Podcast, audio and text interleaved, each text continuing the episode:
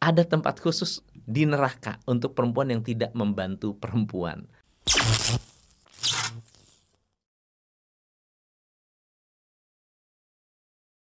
Kali ini kita akan membahas topik yang akan disukai oleh para wanita, khususnya para wanita yang sering diperlakukan dengan kurang asik oleh atasan wanita. Bisa jadi Anda mengalami yang namanya Queen Bee Syndrome. Queen Bee Syndrome adalah istilah yang merujuk pada sikap diskriminasi yang dilakukan oleh seorang wanita yang mempunyai otoritas tinggi atau menjadi pemimpin staf wanita. Ciri-cirinya biasanya bos wanita ini akan lebih keras kepada wanita tetapi lembek untuk pria. Terlebih lagi, wanita-wanita ini kalau jadi bos atau jadi pemimpin yang didominasi oleh laki-laki. Istilah Queen Bee Syndrome pertama kali diperkenalkan oleh psikolog Universitas Michigan bernama Jayarante C. Travis dan G.L. Stein pada tahun 1973. Definisi lain dari Queen Bee Syndrome adalah wanita yang berada di puncak karir sebagai pemimpin tetapi menolak untuk membantu memberikan arahan kepada juniornya atau untuk mentransfer ilmunya khususnya kepada wanita. Jadi dengan adanya kehadiran perempuan di lingkungan pekerjaan bukan dianggap sebagai teman, tapi malah dianggap sebagai saingan.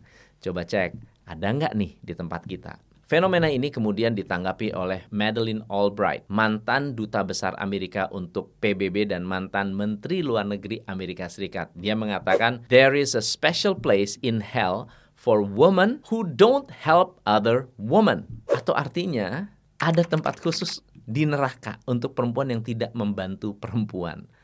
Menurut Madeline, saat pernyataan tersebut dilontarkan, perempuan tidak punya posisi yang baik di dunia pekerjaan. Oleh karena itu, wajib bagi sesama perempuan untuk membantu dan saling support agar bisa berkembang lebih baik lagi.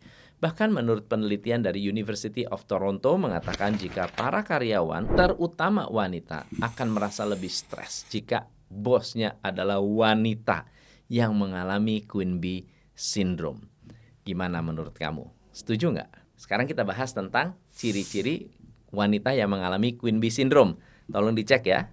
Yang pertama, mereka adalah orang yang agresif. Queen Bee Syndrome sering memimpin dengan tangan besi, gaya-gaya militer, tegas, bossy, sombong dan kasar. Sifat-sifat ini dilampiaskan justru kepada wanita. Yang kedua, jarak dari rekan kerja atau staf wanita si bos wanita yang mengalami Queen Bee Syndrome akan lebih memilih menjaga jarak dari wanita daripada pria.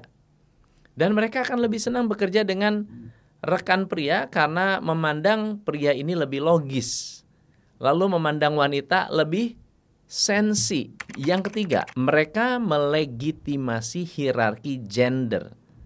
Siapa yang setuju dengan pemberian kesempatan yang sama atau memandang gender?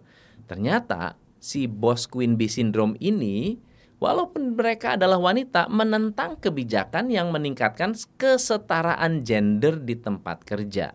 Menurut mereka, kesuksesan diraih karena kerja keras dan kualitas yang dimiliki, sementara kebijakan yang berpihak pada wanita akan membuat pemimpin Queen Bee merasa prestasinya dikecilkan. Namun beberapa penelitian akademis menyatakan bahwa Queen Bee Syndrome sebenarnya adalah mitos.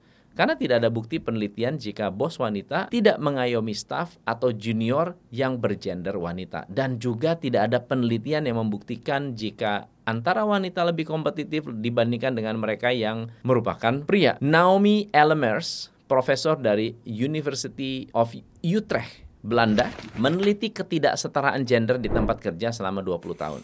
Menurut Naomi, Queen Bee Syndrome adalah istilah tidak penting karena hanya menempatkan wanita sebagai subjek permasalahan. Yang sebenarnya fenomena ini adalah sebuah dampak yang bertahun-tahun terjadi di dunia kerja.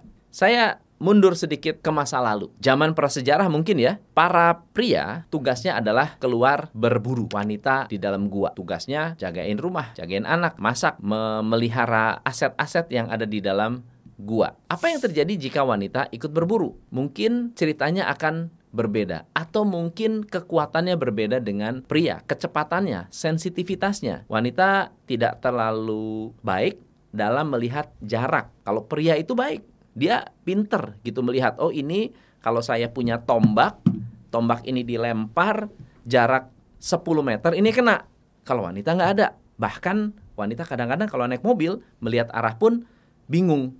Jadi wanita lebih cenderung untuk bekerja atau berada di tempat yang memang cocok untuk wanita. Belakangan ada sebuah propaganda. Propagandanya adalah ngapain wanita sekolah-sekolah tinggi-tinggi? Padahal wanita memiliki kemampuan yang lebih dari pria.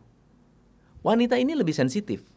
Wanita ini lebih komunikatif. Wanita itu memiliki kemampuan atau nalar yang lebih tajam daripada pria. Wanita memiliki jarak bukan jarak pandang, lebaran pandang periferal itu lebih luas daripada pria.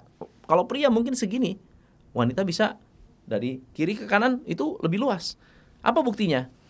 Kalau Anda sedang jalan dengan wanita, oke, okay, Anda berada di belakang wanita, Anda ngelirik wanita lain, istri Anda pasti tahu, eh lu lirik siapa tadi? Pasti tahu. Kenapa? Karena jarak pandang dia lebih luas, lebih lebar. Wanita ini pendengarannya lebih sensitif daripada pria. Jadi banyak hal yang dimiliki oleh wanita yang merupakan kelebihan. Nah, justru banyak laki-laki yang takut bersaing dengan wanita. Banyak pria yang takut kalau wanita lebih unggul, laki-laki bakal ketinggalan. Maka muncullah propaganda-propaganda, propaganda wanita nggak usah sekolah tinggi-tinggi. Ya udah ditekan tuh ya. Namanya kesetaraan gender itu muncul gara-gara memang diperlakukan tidak setara. Laki-laki boleh sekolah, wanita nggak boleh sekolah. Ngapain sekolah tinggi-tinggi? Nanti ke dapur juga. Wanita kerjanya apa? Ngurus rumah tangga, beranak pinak. Ya, diam di rumah, tidak boleh bergaul dan seterusnya dan seterusnya. Sampai ke dunia modern yang wanita boleh bekerja lalu kemudian boleh ikut berprestasi apalagi dengan adanya emansipasi, kesetaraan gender dan lain-lain sebagainya. Tetapi kemudian pola-pola ini ternyata tetap membekas atau tetap berpengaruh di masa sekarang di mana perempuan tidak mendapat banyak dukungan dari perusahaan, sehingga wanita harus kerja lebih keras untuk mendapatkan jabatan yang lebih tinggi. Perempuan harus rela mengorbankan kepentingan pribadi agar bisa berada di puncak karirnya. Kalau hamil, ya tiga bulan ya nggak bisa lebih dari itu. Kalau nggak, pekerjaannya akan digantikan. Nah, ketika para wanita sudah mendapatkan jabatan yang tinggi, mereka harus menunjukkan komitmen mereka, harus bekerja lebih maksimal. Dia harus menjaga jarak kepada bawahan wanita agar bukan sebagai potensi ancaman, tetapi justru sebagai potensi nepotisme.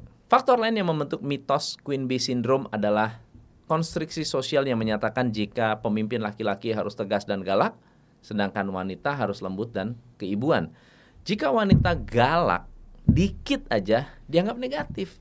Padahal ya lumrahlah kalau Anda seorang leader, laki-laki atau wanita, tegas itu sesuatu yang penting dan ketegasan ini sangat dibutuhkan untuk memajukan perusahaan. Setuju nggak? Tapi jika Anda berpendapat bahwa Queen Bee Syndrome adalah sebuah fakta dan Anda punya pengalaman, Nah, silahkan kolom komentar tersedia untuk Anda untuk sharing. Menurut Anda, Queen Bee Syndrome ini benar ataukah sebenarnya adalah mitos? Saya Tom MC Ifle, salam pencerahan. Hanya di Top Coach Indonesia.